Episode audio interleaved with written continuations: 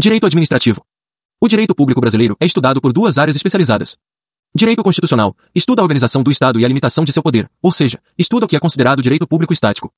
Direito administrativo estuda a prestação de serviços públicos e o regime jurídico aplicável aos servidores públicos, isto é, estuda o chamado direito público dinâmico.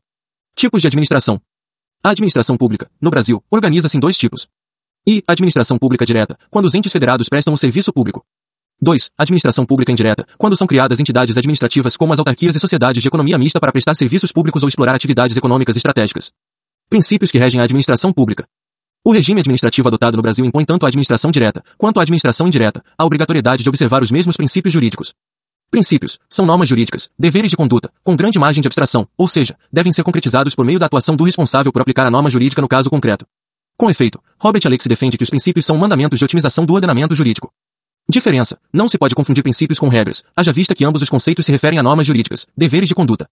Os princípios são normas jurídicas abertas ou com ampla amargam de abstração, o que exige uma análise detalhada das circunstâncias de cada caso concreto em que serão aplicados. Exemplo. Artigo 4. Segunda. Constituição Federal de 1988 prevê que a República Federativa do Brasil é regida, em suas relações internacionais, pelo princípio da prevalência dos direitos humanos. Por outro lado, as regras são normas jurídicas fechadas ou com pequena margem de abstração, o que determina uma aplicação concreta sem a necessidade de análise detalhada das circunstâncias de cada caso concreto. Exemplo. O artigo 228 da Constituição Federal de 1988 prevê que a lei penal apenas poderá ser aplicada para os maiores de 18 anos. Robert Alexi, o autor defende que, na aplicação de uma regra jurídica, empregasse a lógica do tudo ou nada, o que não ocorre na aplicação dos princípios. Há duas categorias de princípios que regem a administração pública no Brasil. 1. Um, princípios explícitos da administração pública. Trata-se dos cinco princípios previstos no artigo 37, caput, Constituição Federal de 1988, que podem ser memorizados por meio da palavra LMP, legalidade, impessoalidade, moralidade, publicidade e eficiência. Artigo 37. A administração pública direta e indireta de qualquer dos poderes da União, dos Estados, do Distrito Federal e dos municípios obedecerá aos princípios de legalidade, impessoalidade, moralidade, publicidade e eficiência. 2. Princípios implícitos da administração pública. São os princípios que, embora tenham fundamento da Constituição Federal de 1988, não constam previstos expressamente no artigo 37, caput, Constituição Federal de 1988. Em geral, são previstos na legislação infraconstitucional, assim como podem ser reconhecidos pela jurisprudência brasileira. Exemplo, princípio da autotutela, princípio da supremacia do interesse público, princípio da continuidade na prestação dos serviços públicos, princípio da razoabilidade, princípio da proporcionalidade, princípio da boa-fé administrativa, princípio da indisponibilidade do interesse público, entre outros. Não hierarquia, não existe diferença hierárquica entre princípios explícitos e princípios implícitos da administração pública. Ambas as categorias de princípios deverão igualmente respeitadas pela administração pública direta e pela administração pública indireta da União, Estados, DF e municípios. Funções atípicas. Os princípios explícitos e os princípios implícitos da administração pública são aplicados no âmbito do Poder Executivo, do Poder Legislativo e do Poder Judiciário. Ocorre que o Poder Executivo desempenha a função típica administrativa, por isso tem destaque nessa área. O Poder Legislativo e o Poder Judiciário, ao desempenharem a função administrativa de modo atípico, exemplo, cuidam do regime jurídico dos seus servidores públicos, também devem observar os referidos princípios. Princípios explícitos da administração pública, artigo 37, caput, Constituição Federal de 1988. O artigo 37, caput, Constituição Federal de 1988 prevê cinco princípios explícitos que devem reger a atuação da administração pública. 1. Um, princípio da legalidade. O princípio da legalidade administrativa significa que a administração pública apenas poderá fazer o que estiver previsto em lei. Vale registrar que o termo lei é usado aqui em acepção ampla, ou seja, engloba qualquer espécie normativa prevista no rol do artigo 59 da Constituição Federal de 1988. Exemplo, lei ordinária, lei complementar, decreto legislativo, resolução etc. Legalidade pública x privada. Não se pode confundir o princípio da legalidade administrativa, artigo 37, caput, Constituição Federal de 1988, com o princípio da legalidade privada, artigo 5, segunda, Constituição Federal de 1988. A legalidade privada é apresentada como sendo a ordem de que os particulares podem fazer tudo, exceto o que a lei proibir. Reserva legal. O princípio da legalidade, administrativa ou privada, tem uma especificação. Trata-se do princípio da reserva legal, segundo o qual exige o emprego de lei formal, lei ordinária e lei complementar, para autorizar a atuação da administração pública ou para proibir a atuação dos particulares. 2. Princípio da impessoalidade. O princípio da impessoalidade tem dois modos principais de concretização. A. A administração pública não pode perseguir seus inimigos, nem favorecer seus aliados. B. A proibição de publicidade institucional que implique em autopromoção dos agentes públicos. Em relação à proibição de autopromoção dos agentes públicos, o artigo 37, 1, Constituição Federal de 1988 é expresso ao exigir que as publicidades e campanhas realizadas pelos órgãos públicos tenham caráter educativo, informativo ou de orientação social, não podendo constar nomes, imagens ou símbolos que caracterizam promoção pessoal de autoridades ou servidores públicos. 3. Princípio da moralidade. O princípio da moralidade administrativa exige que a administração pública atue dentro de padrões éticos e moralmente adequados. A doutrina indica que a moralidade administrativa exige uma atuação dos órgãos e entidades públicas e dos seus respectivos agentes públicos dentro de valores orientados pela eticidade. 4. Princípio da publicidade. O princípio da publicidade exige que, como regra geral, os dados e informações sejam publicados em meios de acesso à informação não havendo a necessidade de que a publicidade ocorra, obrigatoriamente, em jornais de grande circulação. A principal razão que justifica o princípio da publicidade é permitir o controle da atuação do poder público por parte dos administrados. Exceção. O artigo 5, xixi, Constituição Federal de 1988 prevê que existem informações pessoais e informações públicas de interesse geral que não serão publicadas, isto é, serão mantidas em sigilo. São as informações consideradas imprescindíveis à segurança do Estado e à segurança da sociedade. Essas informações não podem ser acessadas nem mesmo por meio do habeas data. Artigo 5. Xixi e todos têm direito a receber dos órgãos públicos informações de seu interesse particular, ou de interesse coletivo ou geral, que serão prestadas no prazo da lei, sob pena de responsabilidade, ressalvadas aquelas cujo sigilo seja imprescindível à segurança da sociedade e do Estado. 5. Princípio da eficiência, previsto na S. 1998, foi adotado na Constituição Federal de 1988 na ocasião da reforma administrativa, que buscou dinamizar a administração pública. A eficiência administrativa é um princípio que busca definir a atuação do poder público de forma a obter o máximo de resultado, empregando-se o mínimo de recursos. Princípios implícitos da administração pública. Os princípios implícitos da administração pública estão previstos na legislação infraconstitucional ou são reconhecidos pela jurisprudência a partir da interpretação da Constituição Federal de 1988. A doutrina aponta vários princípios implícitos da administração pública, cabendo destacar os seguintes. 1. Um, princípio da supremacia do interesse público. O princípio da supremacia do interesse público ou do interesse da coletividade decorre do fato de que a administração pública atua com vistas a assegurar o atendimento do interesse da sociedade como um todo. Por isso, goza de prerrogativas em situações em que lida com particulares. Como exemplos da aplicação do princípio da supremacia do interesse público, pode-se apresentar a possibilidade de desapropriações realizadas pelo poder público e a existência das denominadas cláusulas exorbitantes nos contratos administrativos. Essas cláusulas têm previsão em lei e permitem que a administração pública realize alterações unilaterais nos contratos administrativos. 2. Princípio da indisponibilidade do interesse público. A administração pública, por defender o interesse da coletividade, não pode abrir mão, não pode dispor, não pode renunciar aos interesses que defende. Como exemplo da aplicação do princípio da indisponibilidade do interesse público, pode-se citar o fato de que os bens públicos não podem sofrer usucapião, ou seja, aquisição de propriedade por parte dos particulares em virtude do exercício da posse de fato por determinado tempo. 3. Princípio da autotutela. O princípio da autotutela determina que a própria administração pública poderá anular seus atos administrativos legais ou revogar os atos administrativos que deixaram de ser convenientes e oportunos. Em termos práticos, o princípio da autotutela significa que não há necessidade de intervenção do Poder Judiciário para que a administração pública possa desconstituir atos administrativos que não atendam às determinações previstas em lei. 4. Princípio da razoabilidade. O princípio da razoabilidade exige que a administração pública adota padrões comportamentais esperados. Muitos autores denominam o princípio da razoabilidade de princípio da não surpresa. 5. Princípio da proporcionalidade. O princípio da proporcionalidade exige que a administração pública atue de modo a existir adequação entre os meios ou instrumentos empregados e os fins pretendidos. Em outras palavras, o princípio da proporcionalidade coíbe abusos de poder por parte da administração pública, na medida em que exige que o poder público não cause privações e restrições indevidas aos administrados. Outros, a doutrina aponta ainda outros princípios implícitos da administração pública, como é o caso do princípio da continuidade dos serviços públicos e do princípio da boa-fé administrativa. Organização da administração pública, desconcentração e descentralização administrativas. A administração pública, no Brasil, é organizada com base em dois processos estruturais, a saber. 1. Um, desconcentração administrativa, explica a organização da administração direta. 2. Descentralização administrativa. Explica a organização da administração indireta. Desconcentração administrativa. A desconcentração administrativa é empregada para organizar a administração pública direta, ou seja, o funcionamento dos entes federados, União, Estados, DF e municípios, para atender o interesse público ou o interesse da coletividade. Desconcentrar significa criar órgãos públicos, a exemplo dos ministérios, secretarias, embaixadas, consulados, etc. Ente despersonalizado, os órgãos públicos não têm personalidade jurídica própria. São criados extintos por meio de lei.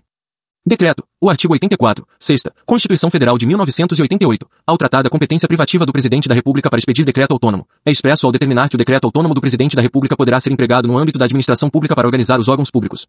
Não poderá, entretanto, ocorrer em aumento de despesas públicas, nem a criação ou extinção de órgãos públicos por decreto. Hierarquia. No processo de desconcentração administrativa, em que há a criação de diferentes órgãos públicos, existe uma relação de hierarquia entre os órgãos públicos criados. Em decorrência da hierarquia entre os órgãos públicos, verifica-se a possibilidade de os órgãos hierarquicamente superiores, ex-presidência da República, Ministério das Relações Exteriores, reverem as decisões dos órgãos hierarquicamente inferiores, exemplo, embaixadas e consulados. Descentralização administrativa. O processo de descentralização administrativa explica a estruturação e o funcionamento da administração indireta. Por meio da descentralização administrativa, os entes federados criam entidades administrativas dotadas de personalidade jurídica própria para que essas entidades prestem serviços públicos ou explorem atividades econômicas em setores estratégicos. As entidades administrativas podem ter dois tipos diferentes de personalidade jurídica, a saber, e entidades dotadas de personalidade jurídica de direito público são as autarquias e as fundações públicas. São criadas com a finalidade de prestar serviços públicos, isto é, não exploram atividade econômica com o objetivo de obter lucratividade. As autarquias e as fundações públicas, justamente por terem personalidade jurídica de direito público, são criadas extintas por meio de lei. Exemplos de autarquias, IBAMA, INSS, Banco Central. Exemplos de fundações públicas, FONAG. 2. Entidades dotadas de personalidade jurídica de direito privado, são as empresas públicas e as sociedades de economia mista são instituídas com a finalidade de fomentar o desenvolvimento econômico de setores estratégicos no país e têm como característica principal o fato de atuarem com o objetivo de obter lucratividade. As entidades administrativas de direito privado são previstas em lei, mas criadas efetivamente por meio do registro no órgão competente, exemplo, cartório de pessoas jurídicas, junta comercial. Criação. A lei não cria empresa pública e sociedade de economia mista. A lei apenas autoriza a criação desses dois tipos de entidades administrativas de direito privado. A criação efetiva de empresas públicas e sociedades de economia mista ocorre por meio do registro constitutivo junto ao órgão competente. Pegadinha. Não se pode afirmar que a lei cria as entidades da administração indireta de direito privado. A lei apenas autoriza a criação dessas entidades, mas a criação efetiva exige registro no órgão competente. Extinção. O processo de extinção segue a mesma lógica do processo de criação. Para que ocorra a extinção de empresas públicas e sociedades de economia mista, deverá haver, previamente, uma lei autorizativa, para que, depois, possa ocorrer a efetiva liquidação dessas entidades junto ao órgão competente. Exemplos de empresas públicas, Caixa Econômica Federal, Infraero, Correios. Exemplos de sociedades de economia mista, Petrobras, Banco do Brasil. Diferença. As empresas públicas e as sociedades de economia mista são entidades da administração indireta que exploram atividade econômica e buscam obter lucratividade. O que as diferencia não é a atividade econômica explorada, mas a forma de constituição de cada uma dessas duas sociedades empresárias do poder público. A empresa pública. Todo o capital empregado na criação da empresa pública pertence ao ente federado que instituiu a empresa pública. Por isso, a empresa pública pode ter qualquer forma societária, sociedade anônima fechada, limitada etc. Exemplo, Caixa Econômica Federal, Correios, Infraero, Casa da Moeda. B. Sociedade de economia mista. Uma parcela do capital empregado na criação da sociedade de economia mista pertence ao ente federado instituidor, mas a outra parcela é proveniente de particulares. Os particulares podem participar da constituição da sociedade de economia mista por meio da negociação de ações na bolsa de valores. Embora as sociedades de economia mista contenham capital privado, o poder de controle pertence sempre ao ente federado que o a criou. A forma societária da sociedade de economia mista deve, obrigatoriamente, ser uma sociedade anônima de capital aberto. Exemplo, Banco do Brasil, Petrobras etc. Hierarquia. Não há hierarquia entre o ente federado que criou a entidade da administração indireta, autarquia, fundação pública, empresa pública e sociedade de economia mista, o que impede a realização do denominado controle hierárquico. Embora não exista o controle hierárquico do ente federado em relação às entidades que foram criadas na administração indireta, admite-se a realização do chamado controle de tutela ministerial. Controle de tutela ministerial. O controle de tutela ministerial é realizado por meio da nomeação e da exoneração dos dirigentes das entidades da administração indireta por parte de decisão do ministro responsável pela pasta em relação à qual se vincula sem hierarquia a respectiva entidade. Exemplo. É o ministro do Meio Ambiente que nomeia e exonera o superintendente do IBAMA. É o ministro da Economia que nomeia e exonera os diretores do Banco do Brasil e da Caixa Econômica Federal. Autarquias de regime especial. A doutrina aponta que existem duas espécies de autarquias que têm um regime jurídico diferenciado, o que faz com que essas duas categorias de autarquias sejam denominadas de autarquias de regime especial. Trata-se das A, universidades públicas e das B, agências reguladoras. O que justifica o predicado de autarquias especiais assegurado às universidades públicas e às agências reguladoras é o fato de que seus dirigentes têm mandato por tempo determinado, o que inviabiliza a nomeação e a exoneração, a qualquer tempo, por decisão do ministro de Estado da pasta correspondente, controle de tutela ministerial. Atos administrativos, conceito e categorias. De início, deve-se conceituar o que é ato administrativo. A doutrina entende que ato administrativo corresponde a qualquer ato produzido por órgãos públicos, administração direta, e por entidades administrativas, administração indireta, que externam a vontade do poder público. Exemplo, publicação do edital de um concurso público, nomeação de um servidor público aprovado em concurso, demissão de servidor condenado em processo administrativo etc. Existem duas categorias de atos administrativos quanto ao conteúdo, a saber. 1. Um, atos administrativos vinculados. Trata-se dos atos administrativos que têm sua forma e seu conteúdo previstos em lei. Por forma, entende-se a autoridade competente para expedir o ato, o prazo para sua expedição etc. Por conteúdo entende-se objeto assegurado ao interessado. Desse modo, a decisão em editar um ato administrativo vinculado é caracterizada pela ausência de margem de apreciação por parte da autoridade competente. Na prática, toda vez que se verifica uma situação prevista em lei, a autoridade competente é obrigada a realizar o ato vinculado, por força do princípio da legalidade administrativa. Exemplo, reconhecimento do status de refugiado, obtenção de passaporte, CNH, CPF, título de eleitor. 2. Atos administrativos discricionários. Os atos administrativos discricionários têm a forma prevista em lei, ex-autoridade competente, prazo para decidir sobre a expedição do ato etc., mas o conteúdo exige a realização de um juízo de conveniência e oportunidade por parte da autoridade competente. O juízo de conveniência e oportunidade é realizado com a finalidade de sempre atender o interesse público, ou seja, o interesse da coletividade. Evidencia-se, portanto, que na edição o ato administrativo discricionário, existe ampla margem decisória da autoridade competente, o que permite que essa autoridade decida editar ou não o ato discricionário. Exemplo, concessão de asilo político, abertura de concurso público, remoção de servidores públicos, realização de licitação. Elementos dos atos administrativos são a competência, finalidade, forma, motivo e objeto. Em atos administrativos vinculados, todos os elementos são previstos em lei, não havendo margem de decisão ao administrador. Em atos administrativos discricionários, os elementos de motivo e objeto sofrem juízo de conveniência e oportunidade por parte da autoridade competente. Controle de atos administrativos. O controle dos atos administrativos pode ocorrer por meio do emprego de dois institutos jurídicos, a anulação e a revogação de atos administrativos. 1. Um, anulação. A anulação de atos administrativos cabe na hipótese de se verificar que o ato administrativo foi criado sem respeitar o princípio da legalidade. Logo, podem ser anulados os atos administrativos ilegais. A anulação de atos administrativos ilegais produz efeitos ex ou seja, efeitos retroativos. Na prática, a decisão que reconhece a anulação de atos administrativos apagará todos os efeitos concretos produzidos pelo ato administrativo ilegal. A decisão de anular um ato administrativo ilegal pode ser realizada por duas instâncias.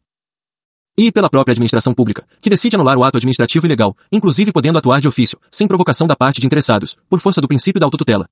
2. Pelo Poder Judiciário, o princípio da inafastabilidade da jurisdição, previsto no artigo 5, XXXV, Constituição Federal de 1988, permite que qualquer interessado provoque o Poder Judiciário para que este poder aplique a lei e reconheça a anulação de atos administrativos ilegais.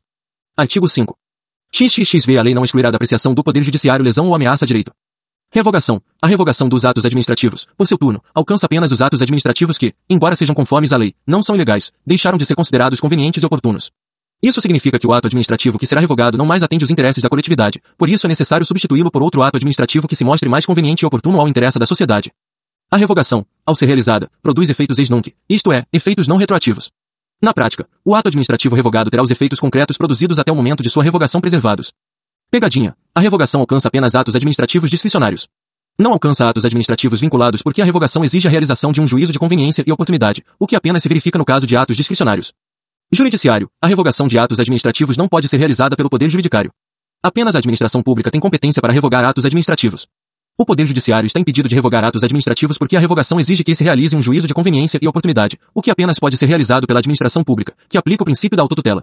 Caso o Poder Judiciário revogue um ato administrativo adequado à lei, ele estará extrapolando suas atribuições, pois a revogação do ato administrativo não implica situação de descumprimento da lei.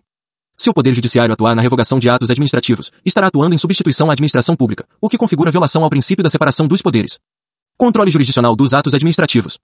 O Poder Judiciário não tem competência para revogar atos administrativos. A revogação alcança apenas atos discricionários e que deixaram de ser convenientes e oportunos, sendo uma atribuição privativa da administração pública. O Poder Judiciário tem competência para, juntamente com a administração pública, anular atos administrativos ilegais. A atuação do Poder Judiciário no controle jurisdicional dos atos administrativos varia conforme o tipo de ato administrativo controlado, se é ato vinculado ou se é ato discricionário. A controle jurisdicional dos atos administrativos vinculados, o Poder Judiciário exerce amplo controle em relação aos atos vinculados, pois a lei prevê tanto a forma quanto o conteúdo dos atos vinculados. D. Controle jurisdicional dos atos administrativos discricionários. O Poder Judiciário atua de modo limitado em relação ao controle dos atos discricionários, uma vez que os atos discricionários têm apenas a forma prevista em lei. Em relação ao controle do conteúdo dos atos discricionários, deve-se considerar o seguinte entendimento jurisprudencial. Regra geral, o Poder Judiciário não realiza o controle de conteúdo do ato discricionário, pois esse conteúdo depende de um juízo de conveniência e oportunidade da autoridade administrativa competente. Essa atuação restrita do Poder Judiciário quanto à análise do conteúdo dos atos administrativos discricionários é uma consequência do princípio da separação dos poderes. Exceção. A jurisprudência do STF admite, em situações excepcionais, o controle jurisdicional do conteúdo dos atos discricionários. O Poder Judiciário poderá controlar o conteúdo dos atos discricionários se houver a configuração do chamado desvio de finalidade. Haverá desvio de finalidade se o motivo que justificou a prática de um ato administrativo discricionário não atender um princípio da administração pública, a supremacia do interesse público. Aferição. Para ferir o desvio de finalidade, o Poder Judiciário aplica, além do princípio da supremacia do interesse público, os princípios da razoabilidade e da proporcionalidade. Anulação. Excepcionalmente, se houver desvio de finalidade na prática de atos administrativos discricionários, o Poder Judiciário poderá anular esses atos, aplicando os princípios da supremacia do interesse público, da razoabilidade e da proporcionalidade. Consequência, ao anular o ato discricionário, cujo conteúdo não atende o interesse da coletividade, o Poder Judiciário não poderá substituir o administrador público e editar outro ato administrativo no lugar da administração pública. Deverá ele determinar que a própria administração edite outro ato discricionário. Controle amplo quanto à forma. As restrições para o controle jurisdicional dos atos discricionários existem apenas no tocante ao conteúdo. Em relação à forma dos atos discricionários, como a forma desses atos está prevista em lei, o Poder Judiciário realiza um controle amplo se o quesito analisado for apenas a forma desses atos. Responsabilidade Civil do Estado. Artigo 37, 6, Constituição Federal de 1988. O tema responsabilidade civil do Estado está previsto no artigo 37, 6, Constituição Federal de 1988, que consagra a chamada teoria do risco administrativo. Segundo essa teoria, a prestação de serviços públicos é matéria arriscada, e desse modo, os responsáveis pela prestação dos serviços públicos respondem conforme a modalidade objetiva de responsabilidade civil. Com base nessa definição, pode-se extrair as seguintes conclusões preliminares. A. Os serviços públicos são prestados pela administração pública direta e indireta e pelas empresas concessionárias de serviço público, empresas privadas que realizam um contrato de concessão para prestar o serviço público no lugar da administração. D. A responsabilidade objetiva fundada na teoria do risco administrativo alcança usuários e não usuários de serviços públicos, ou seja, qualquer pessoa atingida pela prestação do serviço público. C. A responsabilidade objetiva do Estado e das empresas concessionárias de serviço público determina que os danos causados por seus agentes, durante a prestação de serviço público, serão apurados independentemente de culpa ou dolo do agente causador do dano. Responsabilidade objetiva. A responsabilidade objetiva do Estado e das empresas concessionárias de serviço público determina que o Estado seja responsável pelos danos que seus agentes causarem durante a prestação de serviço público, ainda que esses agentes estatais prestem atividade lícita, conforme a lei, e não tenham atuado com culpa ou dolo. Logo, a vítima deverá buscar a indenização pelos danos sofridos juntamente ao Estado ou à empresa concessionária de serviço público. A responsabilidade civil objetiva do Estado é configurada por meio da verificação de três requisitos. I. Ato ou fato administrativo. Trata-se da prestação de um serviço público. 2. Dano ou prejuízo. Pode ser dano material e ou moral. 3. Nexo de causalidade. Trata-se de uma ligação entre o serviço público prestado e o dano sofrido pela vítima. Conclusão. Na aplicação da modalidade objetiva de responsabilidade do Estado, não há necessidade de prova da existência de culpa ou dolo do agente público causador do dano. Artigo 37. A administração pública direta e indireta de qualquer dos poderes da União, dos Estados, do Distrito Federal e dos municípios obedecerá aos princípios de legalidade, impessoalidade, moralidade, publicidade e eficiência. 6. As pessoas jurídicas de direito público e as de direito privado prestadoras de serviços públicos responderão pelos danos que seus agentes, nessa qualidade, causarem a terceiros, assegurado o direito de regresso contra o responsável nos casos de dolo culpa. Causas excludentes da responsabilidade objetiva do Estado. Há duas causas que excluem a aplicação da responsabilidade objetiva do Estado porque impedem a formação do nexo de causalidade. Isso significa que haverá o serviço público, ato ou fato administrativo, e haverá dano ou prejuízo da vítima, mas não haverá a configuração do nexo de causalidade. Essas duas causas excludentes da responsabilidade objetiva do Estado, quando verificadas, liberam o Estado do dever de indenizar as vítimas. São elas. 1. Um, caso fortuito ou força maior. A doutrina é divergente na definição de caso fortuito ou força maior. Em geral, prevalece o entendimento de que se trata de um fato da natureza incontrolável, exemplo, terremoto, raios, tsunami etc. 2. Culpa exclusiva da vítima. Não haverá dever de o Estado indenizar a vítima se ela atuou como a única causadora do dano sofrido em razão de não ter cumprido as determinações legais. Culpa concorrente. No caso de culpa concorrente, ou seja, na hipótese de que a vítima e o Estado tenham graus de responsabilidade na ocorrência do dano, não haverá exclusão da responsabilidade do Estado. Neste caso, a jurisprudência indica que ocorrerá uma mitigação no valor da indenização devida à vítima. Exemplo, dano causado em rodovia que está em reforma e não foi sinalizada corretamente pelo Estado e que ocorreu em uma situação em que a vítima extrapolou o limite de velocidade permitido. Ação de regresso. A ação de regresso é o nome que se dá para a ação judicial que a administração pública pode ajuizar contra o agente causador do dano com o objetivo de reaver o valor da indenização paga à vítima. As empresas concessionárias de serviço público também podem se valer da ação regressiva contra seus agentes. A operacionalização da ação de regresso permite concluir os seguintes aspectos técnicos relevantes. A. A vítima não pode ajuizar de ação de indenização contra o agente público causador do dano. A vítima deverá cobrar a indenização do Estado, e, em um segundo momento, o Estado ajuizará a ação de regresso contra o agente causador do dano. B. A administração pública apenas poderá ajuizar a ação de regresso se existir culpa ou dolo na atuação do agente público causador do dano, ou seja, se a atuação foi ilícita. A jurisprudência entende que, uma vez provada a existência de culpa ou dolo, a administração pública é obrigada a ajuizar a ação de regresso, pois o interesse público é indisponível. C. Como a ação de regresso exige prova de culpa, negligência, imprudência ou imperícia, ou de dolo, vontade pré-ordenada, do agente público, conclui-se que a responsabilidade civil do agente público não é objetiva, mas sim uma responsabilidade subjetiva. Ajuizar a ação de regresso se existir culpa ou dolo na atuação do agente público causador do dano, ou seja, se a atuação foi ilícita. A jurisprudência entende que, uma vez provada a existência de culpa ou dolo, a administração pública é obrigada a ajuizar a ação de regresso, pois o interesse público é indisponível. Conclusão. A responsabilidade civil do agente público, apurada na ação de regresso, é uma responsabilidade subjetiva e apenas será verificada na hipótese de o agente público ter praticado um ato ilícito, isto é, não ter observado a lei e atuado com culpa ou dolo. Teoria do risco integral na responsabilidade civil do Estado. Embora a teoria do risco administrativo seja regra para apurar a responsabilidade civil do Estado, a jurisprudência dos tribunais superiores do Brasil entende que existem duas hipóteses excepcionais em que a responsabilidade do Estado será regida pela teoria do risco integral. Características. A teoria do risco integral tem duas características marcantes. E, o Estado é considerado garante universal, ou seja, o garantidor de indenização dos prejuízos sofridos, independentemente de ter sido dano provocado por agentes públicos ou particulares. 2. Não há aplicação de causas excludentes da indenização do Estado. Logo, o Estado deverá ser responsabilidade mesmo diante da verificação de ocorrência de caso fortuito ou força maior e de culpa exclusiva da vítima. Hipóteses. As duas hipóteses em que se aplica a teoria do risco integral na responsabilidade civil do Estado são as seguintes. 1. Um, dano nuclear. Ponto pacífico. 2. Dano ambiental. STJ já decidiu, o STF ainda não se pronunciou. Conclusão. Verifica-se, na teoria do risco integral, que se exige apenas a, a exploração de uma atividade de risco e o b. dano para que o Estado seja responsabilizado na condição de garante universal. Como o Estado também responde por danos causados por particulares no risco integral, não há necessidade de se verificar um nexo de causalidade entre a atuação do Estado e o dano verificado. Cinco hipóteses excepcionais de aplicação da responsabilidade subjetiva em relação ao Estado. A jurisprudência brasileira, bem como a doutrina, indicam cinco hipóteses excepcionais em que a responsabilidade do Estado será apurada na modalidade subjetiva, ou seja, a vítima terá o ônus de provar a existência de quatro elementos que caracterizam o dever de indenizar do Estado. Quatro elementos cuja existência a vítima terá de provar. E, ato ou fato que envolve o Estado. Atenção, não se trata de ato ou fato administrativo. Em linhas gerais, pode-se afirmar que a responsabilidade subjetiva será aplicada em relação ao Estado em hipóteses em que não se verifica tecnicamente a prestação de serviços públicos. São situações em que o Estado atua exercendo outras atividades. 2. Dano ou prejuízo. 3. Nexo de causalidade. 4. Culpa ou dolo imputável a agentes públicos. Cinco situações excepcionais em que o Estado responderá subjetivamente são as seguintes. 1. Um, omissão reiterada. No caso de omissão reiterada em que a inércia do Estado ocasiona prejuízos a particulares, a ausência constante de atuação do poder público configura culpa em virtude de negligência. Desse modo, se houver a reiteração da omissão estatal, o Estado será obrigado a indenizar as vítimas. Exemplo, enchentes frequentes em um mesmo local, sem que haja obras públicas para evitar os danos decorrentes das enchentes. 2. Atos de multidão ou atos multitudinários. Se uma multidão, ao se aglomerar, causar prejuízos a particulares, o Estado pode ser obrigado a indenizar os prejuízos ou danos sofridos caso fique comprovado que o poder público atuou com dolo. Exemplo. Estimulou a multidão, ou com culpa. Exemplo. Foi negligente, imprudente ou imperito em conter a multidão. 3. Exploração de atividade econômica. Nos casos em que o Estado, atuando por meio de entidades da administração indireta como as empresas públicas e as sociedades de economia mista, atua com o escopo de obter lucros por meio da exploração de atividade econômica, o Estado será submetido ao mesmo regime de responsabilidade civil aplicável às empresas privadas. Isto é, haverá aplicação da responsabilidade subjetiva. 4. Atos judiciais. Os juízes não exercem, como função típica, a atividade administrativa. A função típica dos magistrados é exercer a atividade jurisdicional. Por isso, não cabe a aplicação da teoria do risco administrativo para indenizar as vítimas de atos judiciais. Os atos judiciais apenas poderão causar o dever de indenizar do Estado se a vítima provar que o juiz lhe causou um prejuízo ao atuar com culpa ou dolo no julgamento do processo. 5. Atos legislativos. Os atos legislativos também não se enquadram no conceito técnico de serviço público ou função administrativa. Por isso, os atos legislativos, função legislativa, têm a responsabilidade do Estado regida pela modalidade subjetiva. Há, contudo, duas exigências estabelecidas pela jurisprudência para que seja possível cobrar indenização do Estado em decorrência da criação de leis. E, a lei ou ato normativo deverá ter sido declarado inconstitucional.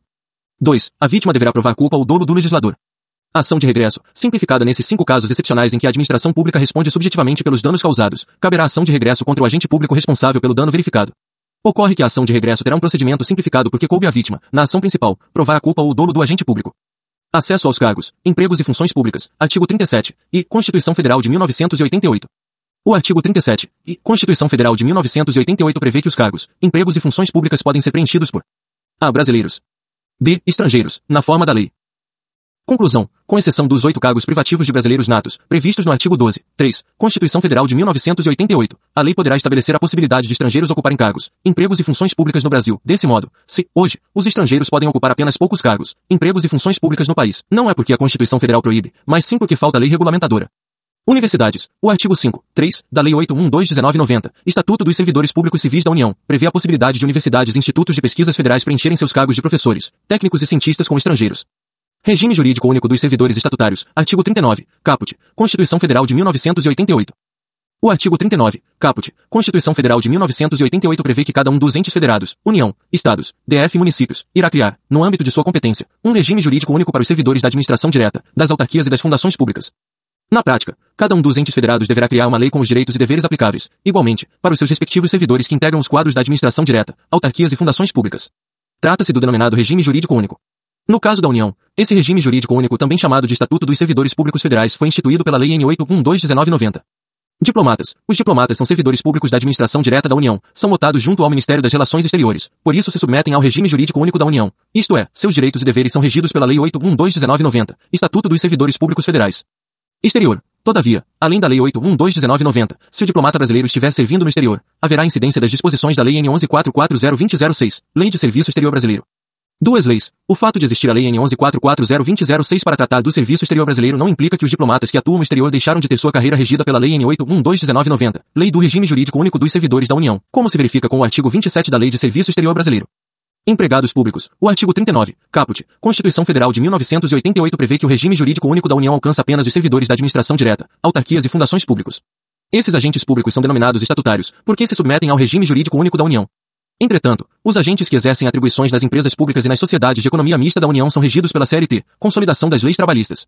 Por isso, eles são chamados de seletistas e ocupam os denominados empregos públicos, e não cargos públicos. Licitações. Artigo 37, 21, Constituição Federal de 1988. O artigo 37, 21, Constituição Federal de 1988 prevê, como regra geral, a necessidade de realização de licitações para a contratação de obras, serviços, compras e alienações pela administração pública, devendo haver igualdade de condições entre todos os concorrentes, princípio da ampla concorrência. Todavia, o artigo 37, 21, Constituição Federal de 1988 estabelece que, em situações excepcionais, a lei poderá autorizar a contratação direta pela administração pública, ou seja, a contratação sem licitação. As hipóteses de contratação direta pela administração estão previstas no artigo 24 e no artigo 25 da Lei N. 8666-1993, Lei de Licitações. São elas.